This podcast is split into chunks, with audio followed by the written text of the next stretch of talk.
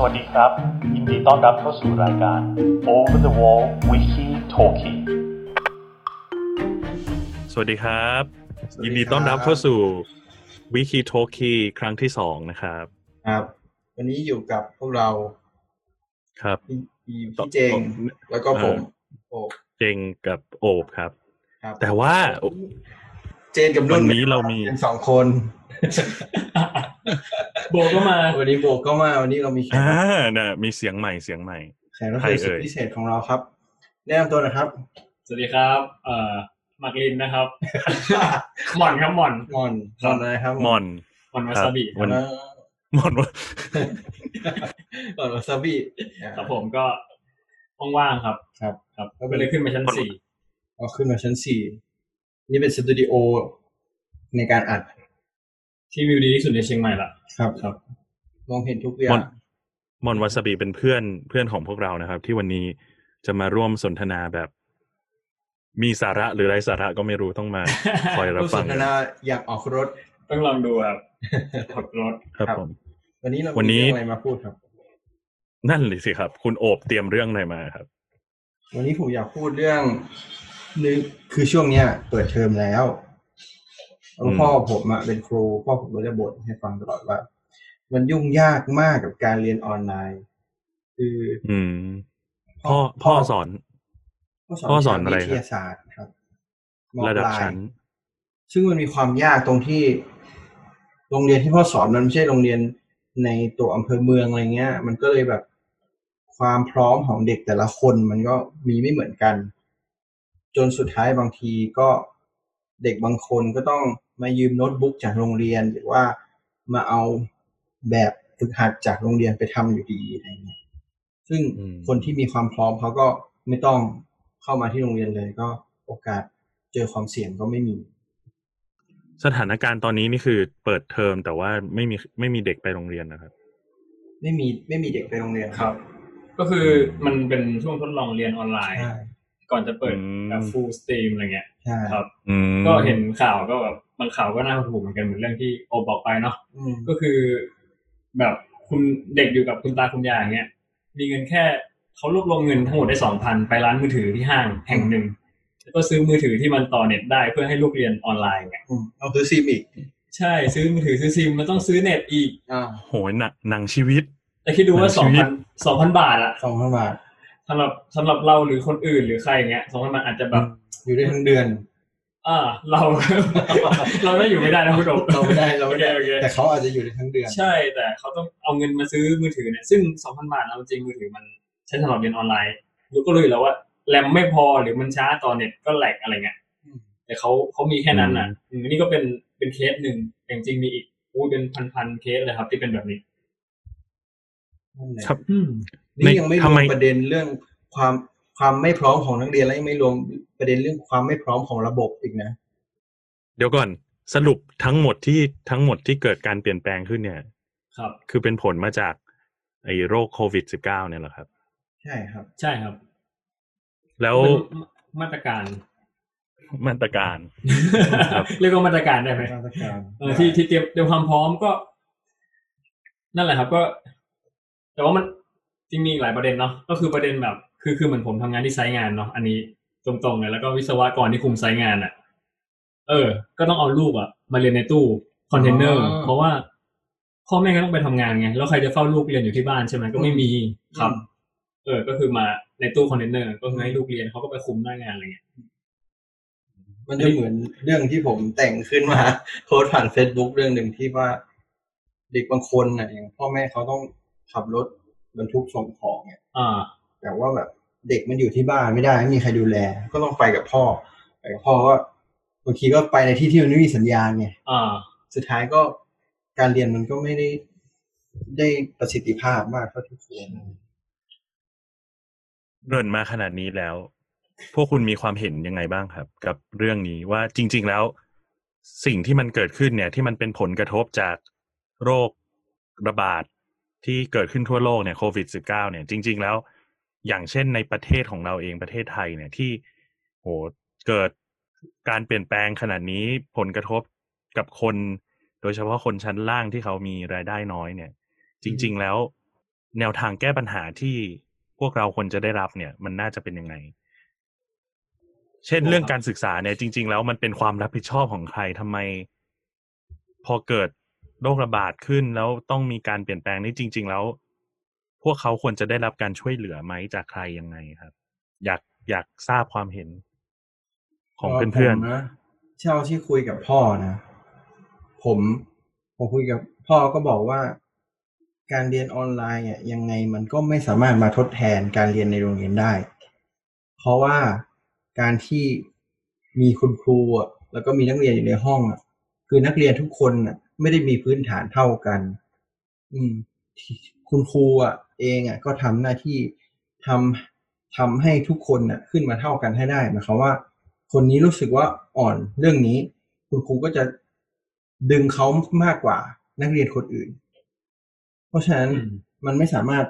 ทดแทนกันได้ในเรื่องเนี้ยยังไง ผมคิดว่ายังไงก็ต้องควรจะมาเรียนโดยเจอหน้ากัน คือการเรียนออนไลน์เราอาจจะเจอในตอนที่เราแบบ ติวเข้ามาหาลัยอะไรอย่างเงี้ยอ่าเนาะใช่ใช่แต่แต่ต้องเข้าใจว่าคนที่มาติวตรงนั้นได้คือเขาคนที่มีความพร้อมแล้ว อืม คนที่มีความพสาร้อมมารถดันตัวเองมีความรับผิดชอบใช่ แล้วก็มีมีทุนต้นทุนในใช่ชีวิตอยู่อยู่แล้ว แต่นักเรียนทุกคนที่อยู่ในโรงเรียนมันไม่สามารถทำได้แบบนั้น ผมก็เลยคิดว่าถ้าทางออกที่ดีของปัญหาเนี่ย มันควรจะทำให้การศึกษามันกระจายเข้าไปในทุกพื้นที่ได้อย่างอย่างดี มากกว่าจะบอกให้ทุกคน เข้ามาสู่ระบบส่วนกลางอะไรเงี้ยๆทำให้การศึกษากระจายไปได้อย่างดีนี่หมายความว่ายังไงครับสมมุติว่าถ้ามันเกิดเหตุการณ์นี้ขึ้นจริง ๆ ใช่ไหมโรงอืมโรงเรียนมันก็ควรจะเป็นพื้นที่ที่รองรับการเรียนการสอนได้แบบที่นักเรียนจะลดความเสี่ยงได้อะ อืม อืม อืม คือเหมือนกับ เอาง่ายๆถ้าแบบเหมือนกับว่า เรื่องนี้น่าสนใจ ให้นักเรียนเวียนกันมาเรียนก็ได้อะใช่ครับ เออ อันนี้อันนี้ อันนี้ผมก็มีเคสหนึ่งเหมือนกันโรงโรงเรียนเก่าผมเขาก็อืมทำแมนนวลในการสถานการณ์เปิดเทอมอะครับ ก็คือห้องหนึ่งมันเคยมีสี่สิบคนเนาะอืมเขาก็สปริตห้องอะ เป็นห้องละยี่สิบคน แล้วก็วันจันทร์อังคารอย่างเงี้ย อันนี้ผมจำผมไม่แน่ใจเรื่อง detail แต่ว่าประมาณเนี้ยจันทร์อังคารมาเรียนแค่มหนึ่งถึงมสามอย่างเงี้ยมสี่มห้ามหกหยุดเรียน เพื่อห้องเรียนมันจะได้พอกับการ split ห้องอืม กลายเป็นว่าห้องหนึ่งที่นั่งสี่สิบติดกันเนี่ยจะนั่งแค่ยี่สิบคนแบ่งเป็นหนึ่งทับหนึ่ง A กับหนึ่งทับหนึ่ง B แล้วครูอะครูผู้ช่วยจะอยู่หนึ่งทับหนึ่ง B ในชั่วโมงแรก แล้วก็ครูสอนหลักอะจะอยู่ในหนึ่งทับหนึ่ง A ทีเนี้ยจะใช้ video conference อะหรือว่ากล้องวงจรปิดอะฉายมาแทนแต่ชั่วโมงที่สองที่เรียนวิชาเดิมอะก็จะฟิปครูกันให้ครูผู้ช่วยไปอยู่ห้องนู้นแทน อันเนี้ยคือโรงเรียนโรงเรียนเก่าผมครับที่ออกมาตรการมาในให้ผู้ปกครองรู้ในอินเทอร์เน็ตอะไรเงี้ยซึ่งมีมาตรการแบบนี้อีกอีกเยอะมากเช่นแบบ มหนึ่งมสี่ที่เพิ่งเข้ามาใหม่เท่านั้นที่ต้องเข้าแถวหน้าห้องเรียนอืมมอื่นที่รู้จักหรือว่าคุ้นเคยสถานที่อยู่แล้วเนี้ยอืมเข้าห้องเรียนได้เลย ไม่ต้องเข้าแถวหน้าเสาธงครับ ก็คือลดการพบปะ แต่ว่าไม่แน่ใจเหมือนกันว่าเวลาเอ่อใช้งานจริงหรือหรือใช้มาตรการจริงๆอะมันจะเป็นยังไงครับแต่ว่าผมว่าก็ถือเป็นถึงเป็นแนวทางอย่างหนึ่งแต่โรงเรียนเนี้ยก็คือเป็นโรงเรียนที่ เอ่อเหมือนว่ามีมีคุณภาพอยู่แล้วแล้วก็ผู้ปกครองมีความพร้อมอะครับ ครับครับผมอันนี้คือเมื่อ เมื่อเกิดมาถึงขนาดนี้แล้วเนี่ย เราก็จะต้องเจาะประเด็นเข้าไปนะครับ ก็อันนั้นเป็นหนึ่งในตัวอย่างของโรงเรียนหนึ่งในโรงเรียนที่ดี แล้วก็มีมาตรฐานระดับหนึ่งนะครับ แต่ว่าก็ก็ก็จะเห็นว่าการเตรียมความพร้อมการรับมือกับปัญหาก็จะจะมีความพร้อมกว่าพร้อมกว่าแต่คำถามก็คือ แล้วแล้วทำไมมันถึงทำไม่ได้เท่าเท่าๆกันทุกๆโรงเรียนล่ะครับ นี่คือปัญหาที่ผมว่ามันฝังรากลึกในประเทศไทยมานานแล้วคือความไม่เท่าเทียมของการศึกษา ก็คือ โอเค ในเคสที่อย่างเช่นของคุณหม่อนที่โรงเรียนมีความพร้อมหน่อยเนี่ย เราก็จะเห็นว่าโอ้มีการเตรียมรับมือได้ดี ไม่ได้แบบว่า เออน่าเป็นห่วงขนาดนั้น แต่ว่าพอมันเป็นเคสโรงเรียนหลาย ๆ โรงเรียน ซึ่งซึ่งเป็นส่วนใหญ่ด้วยซ้ำเนี่ย ที่สุดท้ายเราจะต้อง ทำออนไลน์หรือหรือก่อนหน้านี้ เราก็จะเห็น อันนี้ก็จะเข้าประเด็นที่เราอยากจะคุยกันวันนี้นะครับ ก็คือ การเข้าถึงห้องเรียนออนไลน์ที่หรือห้องเรียนทางเอ่อดาวเทียมครับที่ที่ส่วนกลางได้ได้ลองทดสอบปล่อยมาออกมา แล้วก็มีคลิปหนึ่งที่กลายเป็นกระแสเป็นไวรัลบน social network ก็คือคลาสภาษาอังกฤษอืม ของคุณครูวังอ่าอันนี้ก็เราจะไม่เราอาจจะไม่ลงดีเทลมากเพราะเชื่อว่าทุกๆคนเนี่ยน่าจะเห็นผ่านตากันมาบ้างน่าจะได้ดูกันแล้วล่ะอืมนะดังมาก แต่ดังมากแต่ว่ามันมีหลายมิติมากๆในนั้น ถ้าเรามองมองให้ลึกลงไป ซึ่งซึ่งแรกสุดมันดังมาจากอะไร มันดังมาจากความความเห็นของคนที่ เอ่อแชร์กันส่วนใหญ่ก็คือคิดว่า โอ้โห แบบ คือในในความเห็นของคนที่แชร์ก็คือรู้สึกว่าสงสารเด็ก เนาะสงสารเด็กที่ที่ต้องมาเรียนในในเอ่อเรียนภาษาอังกฤษแบบนี้ ซึ่งในเชิงไวยากรณ์เองภาษาอังกฤษ เชิงไวยากรณ์ภาษาอังกฤษหรือ หรือแม้กระทั่งการออกเสียงเนี่ยก็คือ ก็คือคนที่เขาแชร์แชร์กันเขาเขาก็รู้สึกว่ามันมีปัญหา แล้วก็เอามาทำเป็นจริง ๆ ก็ในในมุมหนึ่งก็คือเหมือน ล้อเลียนคุณครูอืมหรือว่าดูถูกคุณครูอะเนาะก็เลยใช่ก็เลยเป็นกระแสในช่วงแรกครับแล้วต่อมาก็มีกระแสโต้กลับว่า เออเซฟคุณครูครับอืมเพราะอะไรครับแต่เพราะอะไรว่าเขาถึงเซฟคุณครูก็จริง ๆ แล้วอันดับแรกเลยก็คือ เราต้องยอมรับก่อนว่านั่นนี่คือความเห็นส่วนตัวของผมเลยก็คือว่าครับเราต้องยอมรับก่อนว่า คุณครูคนเนี้ย ท่านเนี้ยคุณครูท่านนี้เนาะไม่ใช่ ไม่ใช่คุณครูภาษาอังกฤษของประเทศไทยท่านเดียวอืมที่ที่สอนแบบนี้แน่นอนสอนแบบแล้วผิดก็ผิดสอนแบบผิดผิดหรือว่ามีไวยากรณ์มีครับความผิดพลาดทะเชิงไวยากรณ์หรือการออกเสียง make sense yes เออหรือว่าหรือว่า อ่า ความลึกของข้อมูล หรือว่าในรูปแบบการสอนที่พูดแล้วให้ พูดคุณครูพูดเป็นตัวอย่างแล้วให้นักเรียนพูดตามครับแล้วนักเรียนก็จะต้องจำจำเป็นแพทเทิร์นแบบนี้เท่านั้นครับไม่สามารถสสรรสร้างอะไรขึ้นมาเอง ที่เราอย่างที่ก็เนี่ยเป็นความสงสัยเลยว่าแบบทุกวันนี้เขายังต้องแบบ good morning teacher how are you today อยู่ไหม อย่างที่เราพูดกันทุกวันนี้เออก็ยังพูดได้แค่นั้นอยู่พูดได้แค่นั้นอยู่ใช่ไหมก็ยัง Sit พูด down, ได้แค่นี้ please อยู่ซึ่งซึ่งอันนั้นคือสิ่งที่พวกเราก็โตมาใน เอ่อครับถ้าเราไม่ได้เรียนโรงเรียนนานาชาติ เราก็จะโตมาแบบนี้ แล้วก็ถ้าทุกวันนี้มันยังเป็นแบบนี้อยู่มันก็ เราก็เราจะเห็นได้ว่านั่นไม่ใช่คุณครูเขาไม่ใช่ปัญหาเดียว แต่เราต้องยอมรับก่อนว่าการศึกษา หรือว่าการเรียนการสอนของเอ่อประเทศไทยเนี่ยมันมีปัญหามาตั้งนานแล้ว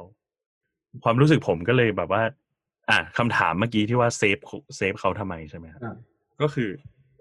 อันดับแรกคือคน กระแสโต้กลับที่มันมา save เพราะว่ามันมันมันมีการแชร์ในเชิงล้อเลียน แล้วก็อืมก็เหมือนคนที่แชร์ส่วนใหญ่เขาก็เหมือนไปลงที่ตัวบุคคลมากเกินไป ก็คือบูลลี่คุณครูอืมเออทางทางๆที่เขาไม่มองว่าปัญหาจริง ๆ ภาพใหญ่มันคืออะไร ครูเขาไม่ใช่คนเดียวเออมันก็เลยมีกระแส save ครูกลับมาอืมแต่จริง ๆ แล้ว โดยความเห็นส่วนตัวของผมคือมัน save ครูก็ save แต่พอประมาณ แต่ว่าที่มันต้อง save มากกว่านั้นคือ save การศึกษาไทยครับอันนี้คือสิ่งที่ต้องต้องทั้งจะเรียกว่าเซฟไหมไม่เซฟอะผมว่ามันต้องพัฒนา มันต้อง improve อืมผมว่าสิ่งที่เป็นปัญหาไม่ได้อยู่ที่ครู ครูอะผมก็เจอครูที่สอนผิด เยอะ แต่นี่มันวิดีโอที่ปล่อยมาให้คนทั่วประเทศได้เรียน มันหลุดมาได้ยังไงกับ กับการสอนผิดๆแบบนี้เนี่ย ผมว่าใช่คนที่เป็นกรรมการในการตรวจหลักสูตรอะอ่าปล่อยออกมาได้ยังไง ผมว่าตรงนี้มากกว่าอืมที่เป็นปัญหา ใช่เออก็จริง ๆ แต่จริง ๆ มันก็คือมันก็สะท้อนปัญหาไงว่า อย่างที่เราบอกว่าจริง ๆ หลาย ๆ คนก็สามารถ relate หรือว่าเชื่อมโยงกับคุณครูประเภทนี้ได้อะมันแปลว่าปัญหามันไม่ใช่ มันไม่ใช่ว่า เอ่อทำไมทำไมถึงปล่อยสื่อการสอนแบบนี้มา แต่ปัญหามันคือ ปัญหามันคือ เราจะแก้ปัญหายังไงให้ให้เอ่อคนที่จะมาสอนเนี่ยเขาคือคุณครูคนนี้เขาก็อาจจะเรียนเรียนหรือ ถูกสอนมาโดยคุณครูที่เหมือนเหมือนกับเขาอีกอีกทีหนึ่งนึกออกไหมอันนี้ผมคิดว่าใช่แล้วแล้วแล้วแล้วนั่นแหละแล้วคุณครูที่สอนเขามาก็อาจจะสอนครูอีกหลาย ๆ คนที่สอนทั่วประเทศอยู่อะอืมเป็นหลักสูตรเดียวกันอะอืมมันผมฟังประเพเด็นราะฉะนั้นี้นรู้สึผกมว่าคนหูเออจะเพราะฉะนั้นเพราะฉะนั้นผมรู้สึกว่าสุดท้ายแล้ว ระบบคัดเลือกมันก็มันก็ส่วนหนึ่งอะแต่ว่ามันต้องแก้ที่รากฐานของมันมากกว่า แล้ว โอเค ไอ้เรื่องระบบคัดเลือกนั้นก็สำคัญอืมถ้าคุณรู้ว่า purpose หรือว่าเป้าหมายของการทำสื่อออนไลน์ คือเพื่อที่จะส่งต่อให้โรงเรียนที่ด้อยโอกาสหรือว่าที่อยู่ห่างไกลอะ ได้เรียนอะ มันแปลว่าคุณต้อง คุณต้องเลือก เป็นเหมือน เป็นเหมือนต้นแบบที่ดีที่สุดอะถูกไหมแต่ว่าแม่พิมพ์อันเนี้ยชติผมเข้าดีไม่ผมไม่เออส่วนตัวผมไม่ชอบคำว่าแม่พิมพ์แต่อย่างไรก็ตามนั้นอีกเรื่องหนึ่งแต่ว่าอันเนี้ยมันเห็นได้ชัดว่าจริง ๆ เราเราอาจจะมองออกว่าวิดีโอนี้มันไม่ได้วิดีโอใหม่ มันเป็นไม่รู้ปีไหนแล้วอืมใช่ไหมครับ มันน่าจะเก่าแล้ว ณตอนนั้นน่ะ มันอาจจะมันอาจจะไม่มีคุณครูแบบที่คนทุกวันนี้มาวิจารณ์น่ะเข้าใจกันก็ได้ ถูกไหมอือฮึผมผมรู้สึกว่าจริง ๆ แล้วการที่ไปบูลลี่คุณครูเนี่ย สิ่งที่มันไม่น่ารักอย่างหนึ่งก็คือว่า พวกคุณที่มาบูลลี่คุณครูอะ พวกคุณเกิดมาในยุคที่มันมีอินเทอร์เน็ต มันมีสื่อมีพอดแคสต์อะหรือว่ามีสื่ออะไรมากมายให้คุณได้เรียนรู้นอกห้องเรียนน่ะแต่ว่าในยุคสมัยนั้นน่ะ มันไม่มีอินเทอร์เน็ตนึกออกไหมครับเพราะฉะนั้น เพราะฉะนั้นทุกวันนี้ที่คุณ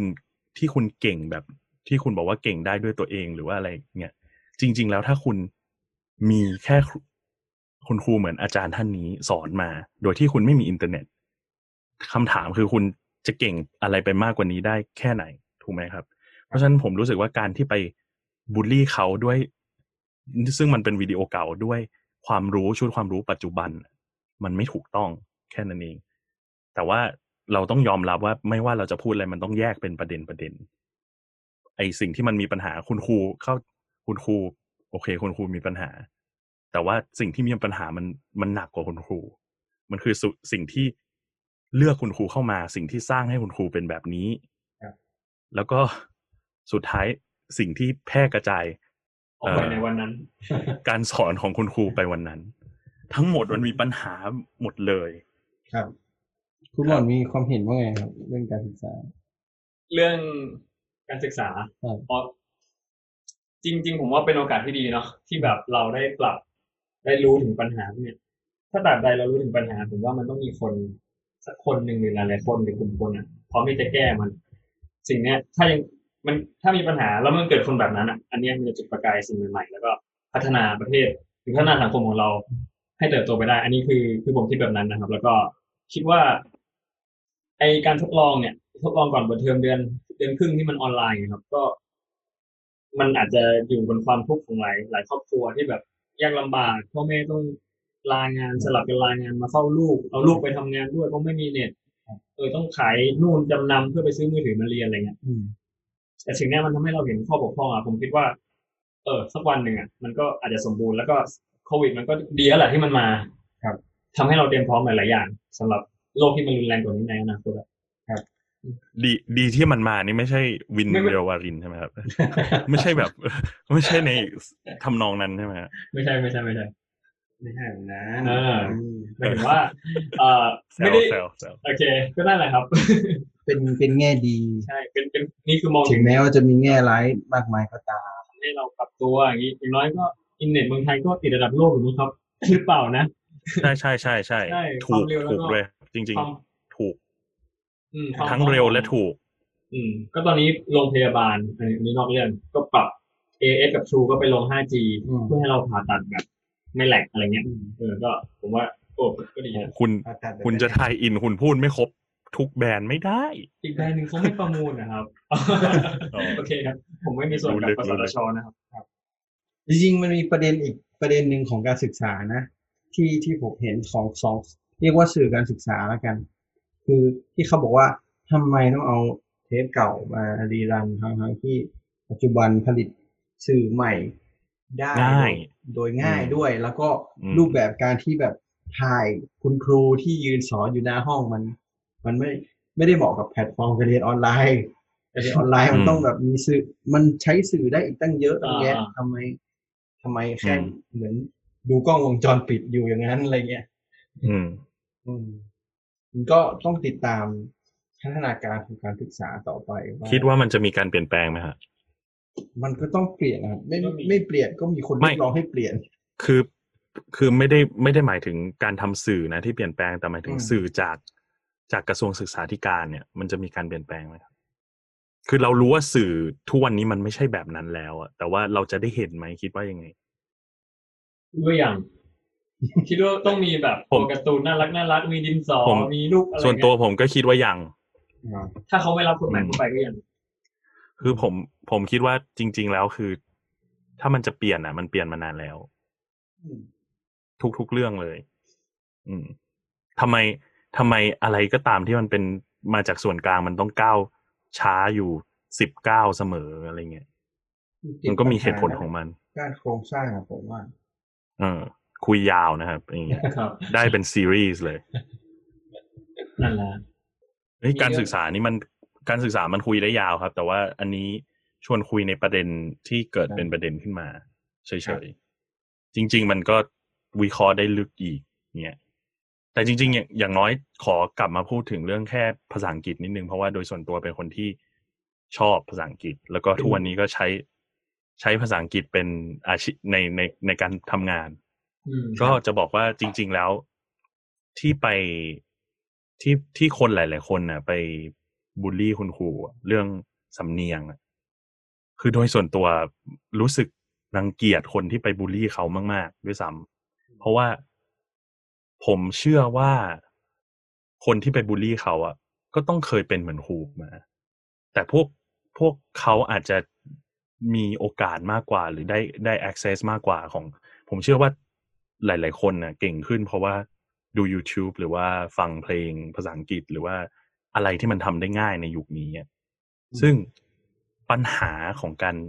ใช้ภาษาอังกฤษมันไม่ใช่เรื่องสำเนียง แต่มันคือการออกเสียง และจริง ๆ ก็คือต้องเข้าใจก่อนว่า การออกเสียงกับสำเนียงอะมันคนละเรื่องกันอืมคือเราสามารถมีสำเนียงได้ เพราะเราไม่ใช่เจ้าของภาษา แต่เราสามารถมีสำเนียงแต่ยังออกเสียงได้ถูกต้อง ซึ่งอันนั้นน่ะสำคัญกว่า เพราะสุดท้ายแล้วปลายทางคือ การออกเสียงให้ถูกอะ มันหลักๆ มันคือเพื่อให้สื่อสารได้ดูเรื่องรู้เรื่องใช่ แล้วจริง ๆ มันสำคัญที่สุดด้วยซ้ำจริง ๆ สิ่งแรกที่พวกเราควรจะเรียนคือการออกเสียงให้ถูกต้อง ในการออกเสียงเวลาเรียนภาษาหมายถึงใดพยัญชนะกับตัวสะกดๆใช่ก็คือไม่พยัญชนะตัวสะกดสระคือการออกเสียงอืมคำอะอืมเพราะว่า ปัญหาคือ คุณจะเรียนเรียนเก่งแค่ไหนก็ตามไวยากรณ์เก่งแค่ไหนก็ตามคำศัพท์เยอะแค่ไหนก็ตาม แต่สุดท้ายแล้ว คุณคิดว่าคุณพูดพูดเก่งพูดคล่อง แต่คุณออกเสียงไม่ชัด ออกเสียงไม่ถูกอะสุดท้าย เออคนรับสารก็ฟังไม่รู้เรื่องอยู่ดีสื่อสารแล้วสิ่งที่ไได้มันจะเป็นผลตามมาคือ ถ้ามันเป็นครั้งแรกที่คุณลองสื่อสารออกไปใช่ไหม แล้วคุณคิดว่าคุณ รูปประโยคคุณถูกต้องไวยากรณ์คุณถูกต้องทุกอย่าง แล้วคุณพูดออกไป แล้วปรากฏว่าคุณออกเสียงไม่ถูกอะ คุณคิดว่ามันถูกอะ แต่มันไม่ถูก แล้วคนที่ฟังเขาฟังไม่ไม่ออกอะสิ่งที่จะเป็นผลกระทบกลับมาคือ ถ้ามันเป็นครั้งแรกที่คุณพูดอะ คุณจะเสียเซลฟ์แล้วคุณก็จะไม่กล้าพูดอีกจำฝัเพงราะใจฉะนั้นได้ครับมันจะฝังใจครับได้จริงๆ อาจจะเลิกใช้คำนั้นหรือประโยคนั้นไปเลยก็ได้บางทีใช่คุณจะไม่กล้าพูดคำนั้นอีก เพราะคุณจะกลัวผิด เพราะฉะนั้นสิ่งที่สำคัญก่อนจะทำอะไรก็ตามคือการออกเสียง ครับเคสไหมครับคุณโอบอย่าเลยครับ เอาภาษาไทยผมให้รอดก่อน ออกเสียงภาษาไทยยังไม่ถูกเลยในวันนี้เราก็มีแขกรับเชิญแล้วอยากจะให้แขกรับเชิญฝากอะไรไว้กับพวกเราสักอย่างหนึ่ง อาจจะเป็นบทความที่เพิ่งไปอ่านมาแล้วชอบ เพลงที่ฟังอยู่ตอนนี้หรือว่า หนังสือที่อ่านแล้วก็รู้สึกอินอย่างเงี้ยครับเออยากจะอฝากให้พวกเราช่วงประมาณสองเดือนก่อนเนอะผมมีโอกาสอ่านหนังสือเล่มหนึ่งคือ รู้จักชื่อมานานแล้วแหละครับครับแต่ว่าเพิ่งได้มีโอกาสไปซื้อแล้วไปหยิบมาอ่านเพราะว่ารู้สึกว่าช่วงชีวิต ช่วงเนี้ยเออน่าจะอ่านเรื่องนี้แหละ ไม่รู้อะไรโดนบันดาลใจ ก็คือเรื่องขุมทรัพย์สุดปลายฝันครับอืมก็เคยได้ยิน หนังสือเล่มเอ่อชื่อภาษาอังกฤษชื่อ Alchemist อืมครับ ครับ ซึ่งเล่มเนี้ยเป็นหนังสือแปลและเป็นนวนิยายเล่มบางครับนวนิยาย เอ่อใช่ครับวรรณกรรมครับวรรณวรรณกรรมครับเล่มบางไม่ไม่ได้หนามากครับ ซึ่งข้างในเนี่ยก็จะเป็นการเล่าเรื่องครับเกี่ยวกับเด็กเล่นแกะคนหนึ่งแบบผจญผจญวิถีชีวิตยังไงบ้างนะครับในทะเลทรายครับ แต่ผมผมเล่มนี้คือเป็นจุดประกายที่ให้ผมมา ในใช้ชีวิตประมาณสองเดือนที่ผ่านมาเนี่ยด้วยหนังสือเล่มเนี้ยเพราะว่ามันทำให้ผมอะเกิดความเชื่อบางอย่างจาก เนื้อเรื่องของมันครับ คือในเนื้อเรื่องเนี่ยเขาจะเล่าถึงการตามหาขุมทรัพย์กลุ่มหนึ่งโดยให้ดำเนินตัวดำเนินเรื่องด้วยเด็กเลี้ยงแกะกับฝูงแกะเนี่ยผจญภัยในไปในทะเลทรายเพื่อจะมุ่งหน้าไปดินแดนอียิปต์ซึ่งอยู่ไกลมากในตอนนั้นครับเด็กเลี้ยงแกะคิดว่าตัวเองรู้หมดทุกอย่างละในทุ่งหญ้าอย่างนี้แต่สุดท้ายอะ มันก็จะบอกว่า เออ มีหลายสิ่งหลายอย่างที่ที่เขาต้องเจอที่เขายังไม่รู้อีก อืม เออ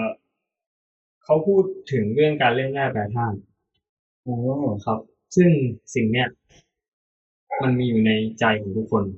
จะได้แลกแปรธาตุเนี่ยนะใช่ครับ คือ เอ่อมันมีมันเป็นขุมทรัพย์ที่อยู่ในในใจเราอะครับ ครับ ครับซึ่งผมผมจะบอกไงเดียเอาเป็นว่า มันมีโค้ดหนึ่งเนาะ ถ้าคุณต้องการอะไร จักรวาลทั้งจักรวาลจะโดนบันดาลให้คุณได้สิ่งนั้น อืม อันเนี้ยโค้ดเนี่ยมันมีหลายอย่างที่รวมกัน ถ้าคุณต้องการอะไร ความต้องการเกิดจากอะไรบ้าง เนี่ยน่าคิด ครับ คุณต้องมีความตั้งใจ ครับ คุณต้องมีความพยายามครับคุณต้องมีความรับผิดชอบ คุณต้องมีประสบการณ์ครับแล้วก็อีกหลายอย่างที่นำมาสู่ความต้องการอืมถ้าคุณมีพร้อม ในจุดนั้น ทุกอย่างในโลกอะในจักรวาลเนี้ยก็จะโดนบันดาลให้คุณได้สิ่งที่คุณต้องการเองทั้งหมด อืมมันเหมือนกฎของแรงดึงดูดในตรงนั้นใช่ครับก็ เอ่อส่วนหนึ่งเนาะก็ก็ มันพูดถึงรวมๆแต่ว่าให้เราตีความถึงจิตใจจิตใจภายในของเราอะครับ ครับ ครับ แล้วก็สุดท้ายอะก็จะพูดถึงว่าขุมทรัพย์อะครับไม่ใช่แล้วกันครับเออไม่สปอยอะอะ เอาเป็นว่าเป็นหนังสือที่ช่วยใช่ให้เรากลับมามองตัวเอง ใช่ครับใช่แล้วก็ซึ่งเหมาะสำหรับคนที่อยู่ในช่วงหัวเรียวหัวต่อครับ ในการใช้ชีวิตช่วงเปลี่ยนผ่านของชีวิต ใช่ครับจากเอ่อมหาลัยวัยทำงานหรือวัยทำงานไปอีกวัยหนึ่งอะไรเงี้ยครับครับซึ่งทำให้เราแบบมีสติ แล้วก็รู้สึกว่ารู้ทางของตัวเองแล้วก็เขาชอบพูดถึงเออมีอย่างหนึ่งผมลืมเรื่องเรื่องเนี้ยที่ที่ผมชอบอย่างหนึงคือเขาพูดถึงเรื่องสัญญาณ สัญญาณสัญญาณ ให้เราตามหาสัญญาณที่ใจเราอะอ๋อ เป็นคนตัดสินใจอะครับ ซึ่งตัวสัญญาณเนี่ยเป็นสิ่งสำคัญที่ที่เราควรจะฝึกในตัวเองครับ ครับ ไม่มีใครรู้ว่าสัญญาณเนี่ยคืออะไร แต่เราอะต้องฝึกและย้อนกลับมาคิดครับสัญญาณตัวเนี้ยจะเป็นสิ่งที่ทำให้เราตัดสินใจ ไปสู่จุดที่เราต้องไปในที่สุดนั่นแหละครับ คือสุมคุมทรัพย์จุดปลายฝันโอ้โหอยู่ในใจของทุกคนน่าสนใจครับวันหลังผมต้องยืมอ่านบ้างแล้วครับ ครับ ผมได้ยินดีครับโอเคครับก็วันนี้ก็ ขอบคุณทุกคนมากครับ ที่มาฟัง เป็นรามาเป็นครั้งแรกที่มีแขกรับเชิญเนาะครับครับผมอีพีที่สองก็มีแขกรับเชิญแล้วหวังว่าอีพีครับต่อไปต่อไป ก็จะมีอีกจะไม่มีพิธีกรแล้วใช่ไหมครับ ไม่มีแล้วครับพี่ก่อนจะนั่งฟังอย่างเดียวจะมีรายการไหมมีครับเราต้องขยันทำหน่อยครับผม โอเคครับก็ขอบคุณที่รับฟังนะครับครับเชิญพบกันต่อไปใน EP หน้า ครับผม สวัสดีครับ สวัสดีครับ สวัสดีครับ